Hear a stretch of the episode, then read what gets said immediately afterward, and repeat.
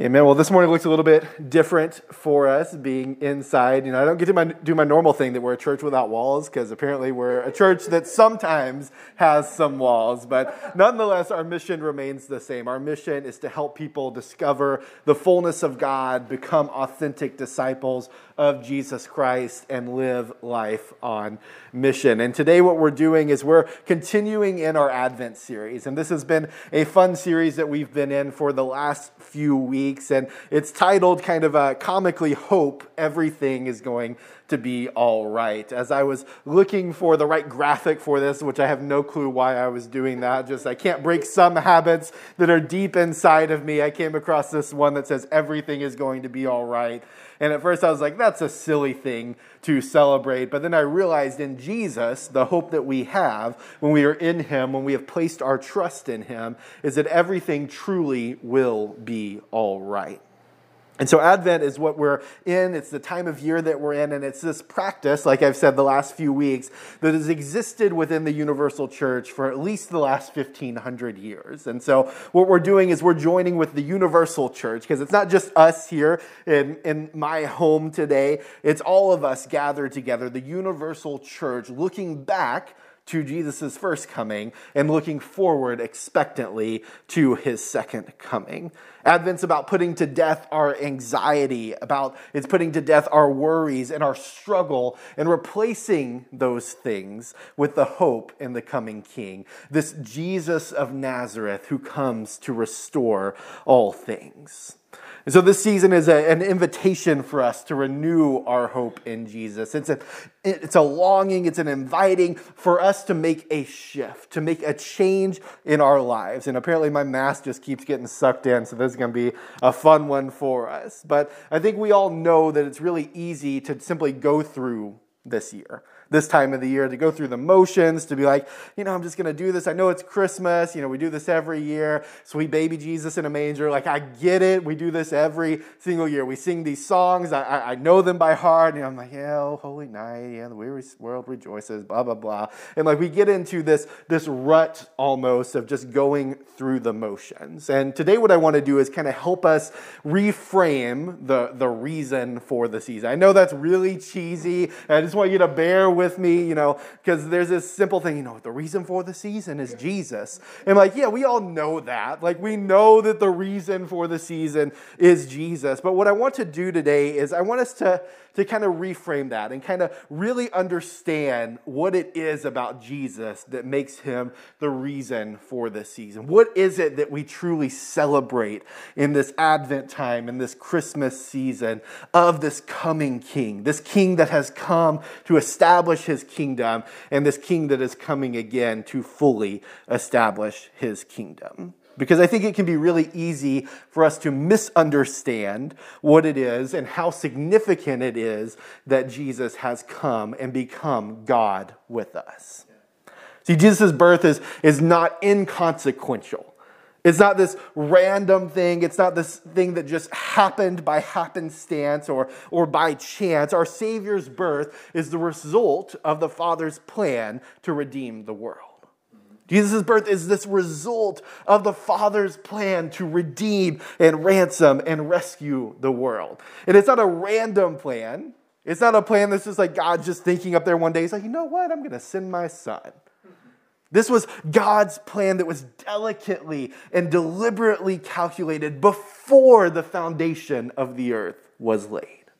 This was not a plan B for God. This was always God's plan to ransom, redeem, and restore us. His plan has always included his son, Jesus Christ. And the beauty of this, I think, is that his plan isn't hidden. It's not this God who makes these plans that are unknowable to us.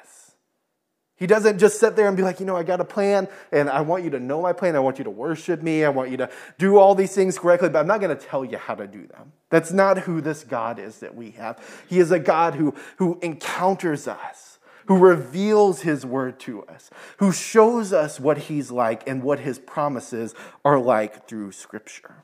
And so today, what we're going to do is we're going to explore what Scripture has to say about God's plan to bring about peace and salvation. We're going to read a lot of Scripture today. We're going to dive into Old Testament prophets and we're going to have a little bit of fun. But I think God's goodness is ultimately revealed through the fulfillment of his promises is we can say that God is good and have a theoretical understanding of it, but the way that we truly know that God is good by looking at the promises that He's made and how He has fulfilled them. And so our God is always a God who keeps His promises. This is something that we get to rest in. He is a God that always fulfills His promises. By his very nature, he can't make a false promise. He can't promise that he's going to do something and then change his mind later. He is a God that makes promises and keeps his promises. And the reason we know this to be true, sitting here today, worshiping as we're doing, we know this to be true because we have seen a great light. We have seen the person of Jesus Christ who has come that we might be restored. See, Jesus is the fulfillment of all the promises of God, which is what we looked at last week in Second Corinthians, that all of their promises find their yes in Jesus. And we, the church, are the amen of those promises. God has made promises and their yes in Jesus. And because we are sitting here worshiping together, that's where the amen comes in. We are the proof of God's promises among us today. And so, what I want to do this morning is to help us better understand, to help us better see the goodness of God by examining Scripture. Because I don't know if you guys know this, but the Bible is full of prophecies. It's full of these crazy things that sometimes you can be reading, you're like, I have no clue what that means. Like you start reading Daniel and Ezekiel and Revelation, you're just like, what? Four headed monster. And like, you're just like, you're just having so much fun and you're just like, okay, I have no clue what's going on. But then when we slow down a little bit, when we look at how everyone else has talked about these things throughout history, and we look to the saints of the past who have expounded upon these things, who have put them together to talk about this coming Messiah, we start to see this great picture. They talk about this Messiah who, what he's going to do, what he's going to look like, where he's going to live, where he's going to be born, and even how he's going to die. These are all Old Testament prophecies about the coming Messiah and who he's going to be. In the first messianic prophecy, you know, we, we can think about it. We think that it's probably, you know, like way down on in scripture. Like you probably got to get past like Psalms and Proverbs. And it's like those major prophets when you start seeing those promises of God. No, the first messianic promise is all the way back in Genesis chapter 3. From the very beginning, God is making messianic promises about a Messiah who's going to redeem us. That first promise found in Genesis 3 is saying that the offspring of the woman, the offspring of Eve, will step on the head of the serpent. Even back that far, God is promising a coming Messiah, a Messiah who will redeem us. So let's go ahead and dive in to this today. See, God has promised peace and salvation. These are the promises of God for us. And so we're going to go to Zechariah 9, verses 9 and 10. And if you're following along, we actually have the YouVersion Bible app, so you can jump in there. All the scriptures are there that we're going to go into today. But Zechariah 9, verses 9 and 10. It says, Rejoice greatly, daughter Zion. Shout, daughter Jerusalem. See, your king comes to you righteous and victorious, lowly and riding on a donkey, on a colt, the foal of a donkey. I will take away the chariots from Ephraim and the war horses from Jerusalem, and the battle bow will be broken. He will proclaim peace to the nations. His rule will extend from sea to sea and from, river, from the river to the ends of the earth. See, God has promised peace. And, and it's not just any peace, He has promised peace through a victor who is humble, who is lowly, who comes riding on a child of a donkey. And this may sound familiar to you, even though if you haven't spent a lot of time in the prophet Zechariah, I'll forgive you for that. But it may sound familiar to you, maybe around, around Easter time, because this story is in the New Testament. It's the story of Jesus on Palm Sunday, who's riding into Jerusalem on a donkey, where people around him are proclaiming, Hosanna! Hosanna! Blessed is he who comes in the name of the Lord. And of course, we know the people who proclaim this about Jesus' triumphant entry into Jerusalem didn't fully understand what was going on. They didn't fully understand the fullness of what Jesus was coming to accomplish, the fullness of this peace with God, of this salvation that he offers. This promised king is not one who hides away in a palace. He is one who comes to the people to redeem them. He is one who comes to us to redeem us, as we looked at last week. This is a king who is unlike any king who has ever reigned before. He is wholly different. And his kingdom is like no other because it expands to the ends of the earth. It has no beginning, it has no end, it has no limits. This kingdom is unceasing, it is unending. Let's go to Jeremiah 31, verses 31 through 34. It says, The days are coming, declares the Lord, when I will make a new covenant with the people of Israel and the people of Judah. It will not be like the covenant I made with their ancestors when I took them by the hand to lead them out of Egypt, because they broke my covenant, though I was a husband to them, declares the Lord. This is the covenant I will make with the people of Israel after that time, declares the Lord. I will put my law in their minds and write it on their hearts. I will be their God, and they will be my people. No longer will they teach their neighbor or say to one another, Know the Lord, because they will all know me, from the least of them to the greatest, declares the Lord. For I will forgive their wickedness and will remember their sins no more.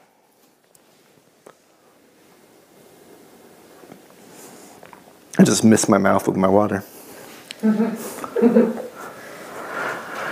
what I love about this passage what I love about reading this one is it's one where God's goodness and his grace are on full display.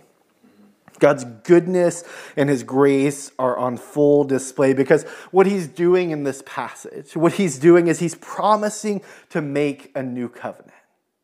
And if you know anything about the story of Israel, if you know anything about their history at all, the first thing that probably comes to mind is all of their rebellion all of their like yeah you know god has rescued them. It's like okay yeah we're gonna be their people. He's gonna be my god. Like everything's gonna be good. And like two seconds later like they're rebelling again doing the exact same thing over and over and over again. So you may think as you're as you're reading this as you come to this where god's saying i'm going to make a new covenant with my people israel you're like oh no.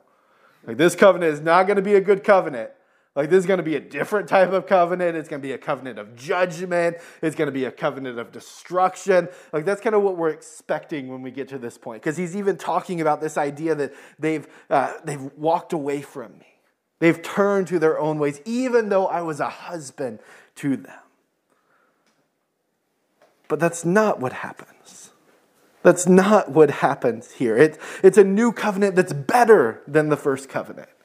It's a new covenant that goes beyond what the first covenant is. It doesn't punish them for their rebellion. It actually makes it easier for them to be in a restored relationship with God. The first covenant has exceeded the second covenant. And what did the people do to deserve this covenant? Absolutely nothing. They did nothing to deserve this new covenant at all. Nothing at all. They rebelled against God, but God says, you know what? I'm going to give you something greater anyway. I'm going to redeem you anyway.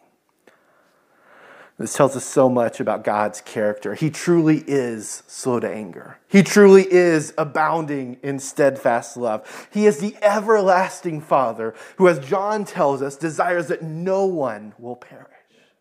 This is why, in the face of rebellion, in the face of this history of Israel who has constantly betrayed him, who has constantly walked away from him, he can say, I'm going to make a new covenant with them. I'm going to do something better. I'm going to do something greater. This phrase, then I will be their God and they will be my people, is one that occurs dozens of times throughout Scripture. And what this tells us is that God's cry has always been to know us and to be known by us. This has been God's cry throughout the, the, the testimony of Scripture. It has been to be known by us and to know us intimately. This is who this God is. He is a God that wants to be with us. This new covenant of peace is one in which God's law dwells within us, and where our wickedness is forgiven, where our sins are no longer remembered. This covenant is incredible. Truly, this God, this, this incredible God who created us, is like no other. He is like no other. And yet he still goes above and beyond. When we think that it's enough, when we think that we have him figured out, that surely he couldn't get better, he always goes above and beyond. Not only has God promised this peace and salvation, he tells us about the one who will bring these things. See, we are told what, that he will be God with us. Let's read Isaiah 7, verse 14 says, Therefore, the Lord himself will give you a sign. The virgin will conceive and give birth to a son, and will call him Emmanuel. See, this bringer of peace, this bringer of salvation, this Messiah, he is Emmanuel, which literally means God with us, or God is with us. See, God's salvation and peace can ultimately only be fulfilled through God Himself becoming man through God Himself coming and being God incarnate, God with us. See, now this verse is one that could be interpreted a little bit differently because names aren't always literal. So it could be that this is literally just saying, you know, this is Emmanuel. This dude going to be named Emmanuel, and you know he's going to be like God with us.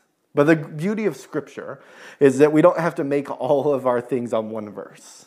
We don't have to like do these like weird little verses that you pull out of nowhere and you're like, yeah, you know, Emmanuel, God with us. So, you know, this guy claiming to be God with us is clearly the Messiah. That's not what we have to do when we look at Scripture.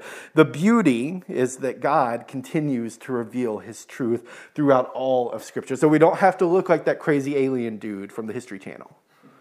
It was like, you know, we, we don't have to look like that dude because we're told that this Savior will have all authority.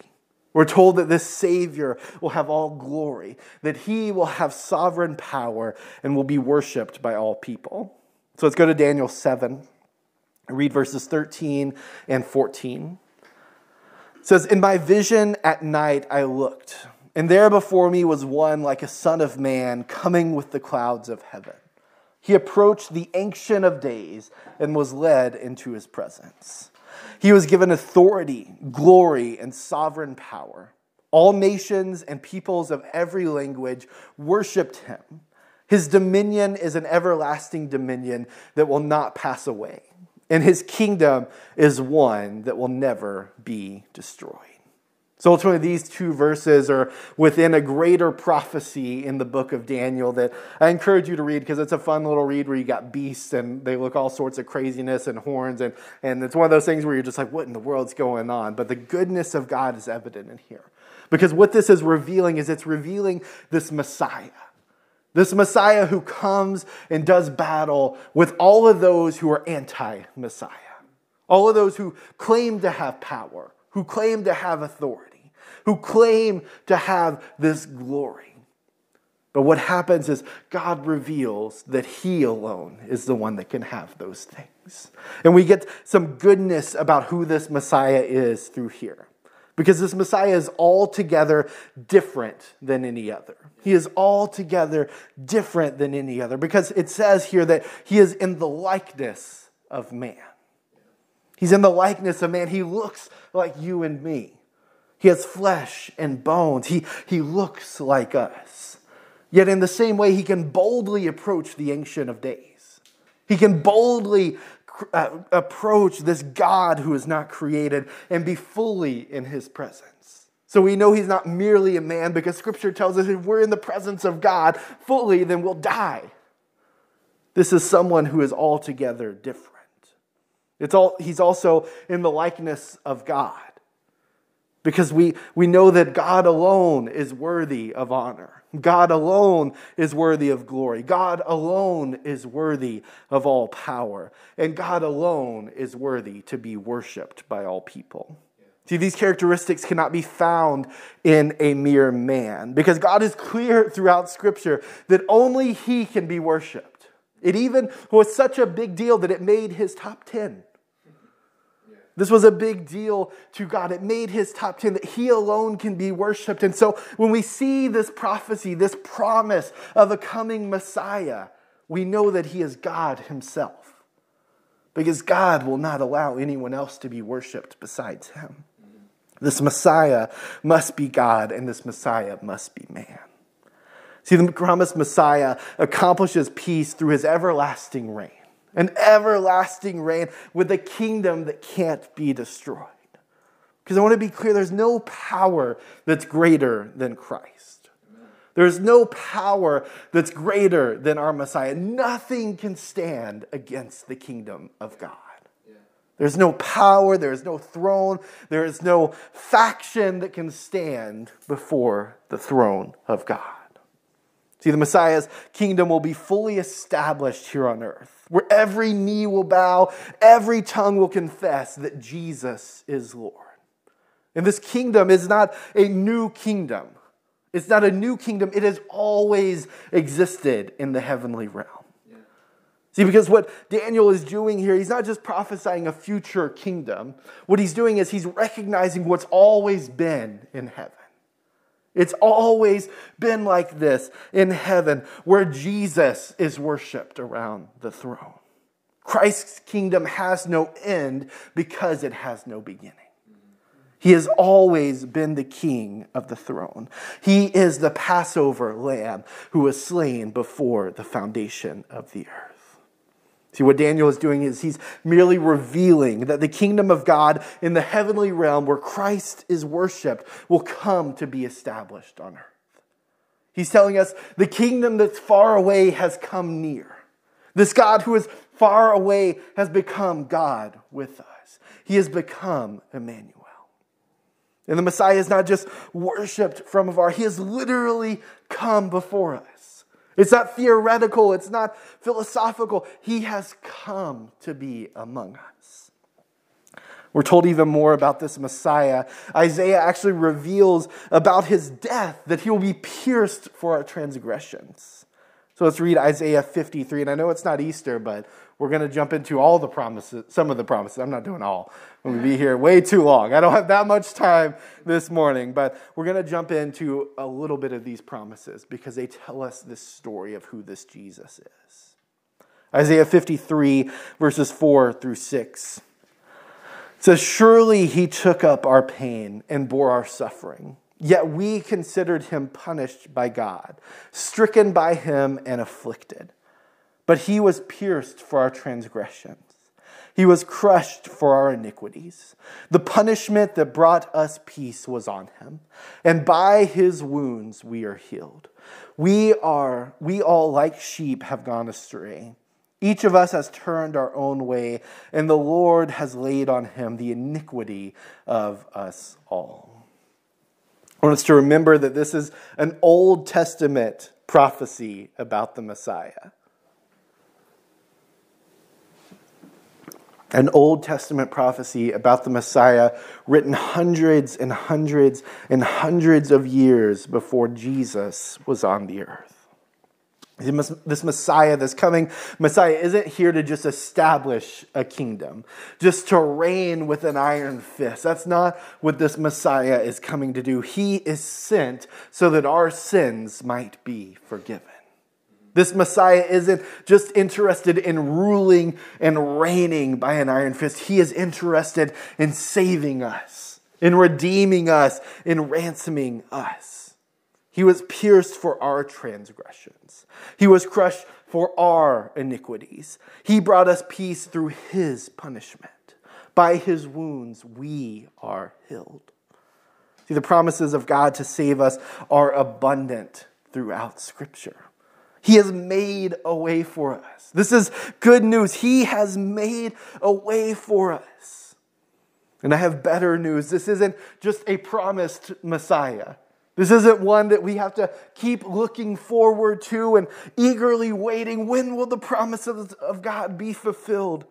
Jesus of Nazareth, born in Bethlehem, is this Messiah. Jesus is the one who has come to do all of these things. This is what the Apostle Peter proclaims on the day of Pentecost after Jesus' death, resurrection, and ascension into heaven in Acts 2, verse 36. Jesus, Peter's preaching this sermon, and he says, Therefore, let all Israel be assured of this. Let all Israel be assured of this. God has made this Jesus, whom you crucified, both Lord and Messiah. There's no room for debate. Jesus has fulfilled everything required of the promised Messiah. He is the one who checks all the boxes. He is the uncreated Son of God who takes away the sin of the world. The one who reigns forevermore. He is the one who brought about a new covenant where God's law is written on our hearts.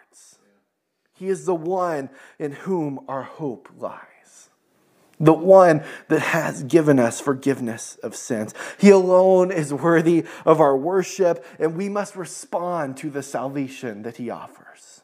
We must respond to this hope that He offers by making Him Lord and living as ambassadors of His kingdom. This is what the Apostle Paul has to say about this Jesus in Romans 5, verses 1 through 8. Therefore, since we have been justified through faith, we have peace with God through our Lord Jesus Christ, through whom we have gained access by faith into this grace in which we now stand. And we boast in the hope of the glory of God.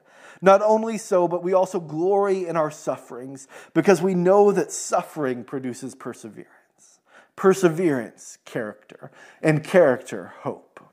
And hope does not put us to shame because God's love has been poured out into our hearts through the Holy Spirit who has been given to us. You see, at just the right time, when we were still powerless, Christ died for the ungodly. Very rarely will anyone die for a righteous person, though for a good person, someone might possibly dare to die. But God demonstrates his own love for us in this. While we were still sinners, Christ died for us. God's promise has been fulfilled through Jesus. God's promise has been fulfilled through Jesus. At just the right time, God fulfilled his plan. At precisely the right moment, Jesus came and dwelt among us.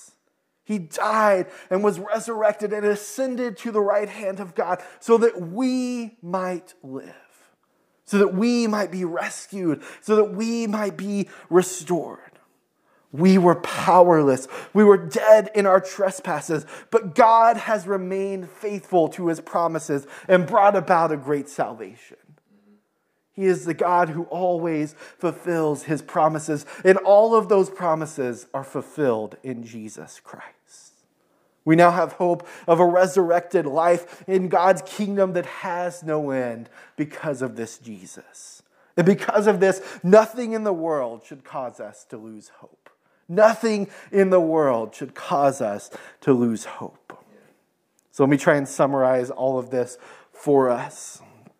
Jesus' life, death, and resurrection are the result of God's plan being fulfilled so that we might be ransomed redeemed, and restored. So, this Advent, we look back at what God has done by sending his Son to dwell among us. We look back at what he's done and we celebrate the salvation that God has brought to us, that Christ has purchased for us based on his righteousness and not our own. We celebrate that. We look back at it. We rejoice also in the hope that we have in the promise of God because He has always fulfilled His promises. We look forward to that second coming of Jesus Christ because God has accomplished what we could not through Jesus. He has accomplished it through Jesus. Peace everlasting, joy unspeakable freedom unending. This has been accomplished by Jesus. And we can rest in the salvation by placing our trust in Jesus and declaring him Lord. We can rest in this because today and every day is the day of salvation because our salvation isn't based on us, it centers on what God has done through Jesus. It centers on Jesus himself. In Jesus, we have seen a great light. We have seen a great light who takes away the sins of the world. And now we eagerly look forward to his return. That's what Advent's about. It's about looking back to Jesus and looking forward ahead to his return. We eagerly look to that day, a time where all things will be fulfilled, a time where all things will be restored, a time where there's no more suffering, where there's no more sin, where there's no more shame, where there's no more strife, a time where all those who are in Christ see him face to face. It's a time of great rejoicing because our Savior has come to reign forevermore on earth. But it's also a time of sorrow for those who have chosen to remain in bondage. And that's an expect and that's a reality that we must understand in this as well. That we eagerly look forward to that day, but also look to it with somberness, knowing that we have a job to do here on earth as well. See, our call is to live in light of the promise of Christ's return. See, in Acts 1, as Jesus ascends into heaven, God promises that he will return in exactly the same way. See, God has, bought, bought, God has bought us with a price and given us a mission to proclaim his gospel throughout the earth. And the proper response to the promise of Christ's second coming is one of evangelistic fervor. It's really easy to, to be tempted to judge and condemn the world around us, to say that everyone's just dirty, rotten sinners. But we must avoid this temptation. We must avoid this temptation because we too were wicked outside of Christ. We too were disqualified outside of Christ. But in Jesus, we have a hope for salvation. And in Jesus, the world has a hope for salvation too. So, as children of God, we have hope in that promise, a hope that we should proclaim to everyone around us. As we look forward to this coming reign of Jesus on the earth forevermore, let's approach it like this. Let's approach it with the reality that He has eh, put us as ambassadors of His kingdom, this kingdom that is being established with us now. Let's pray.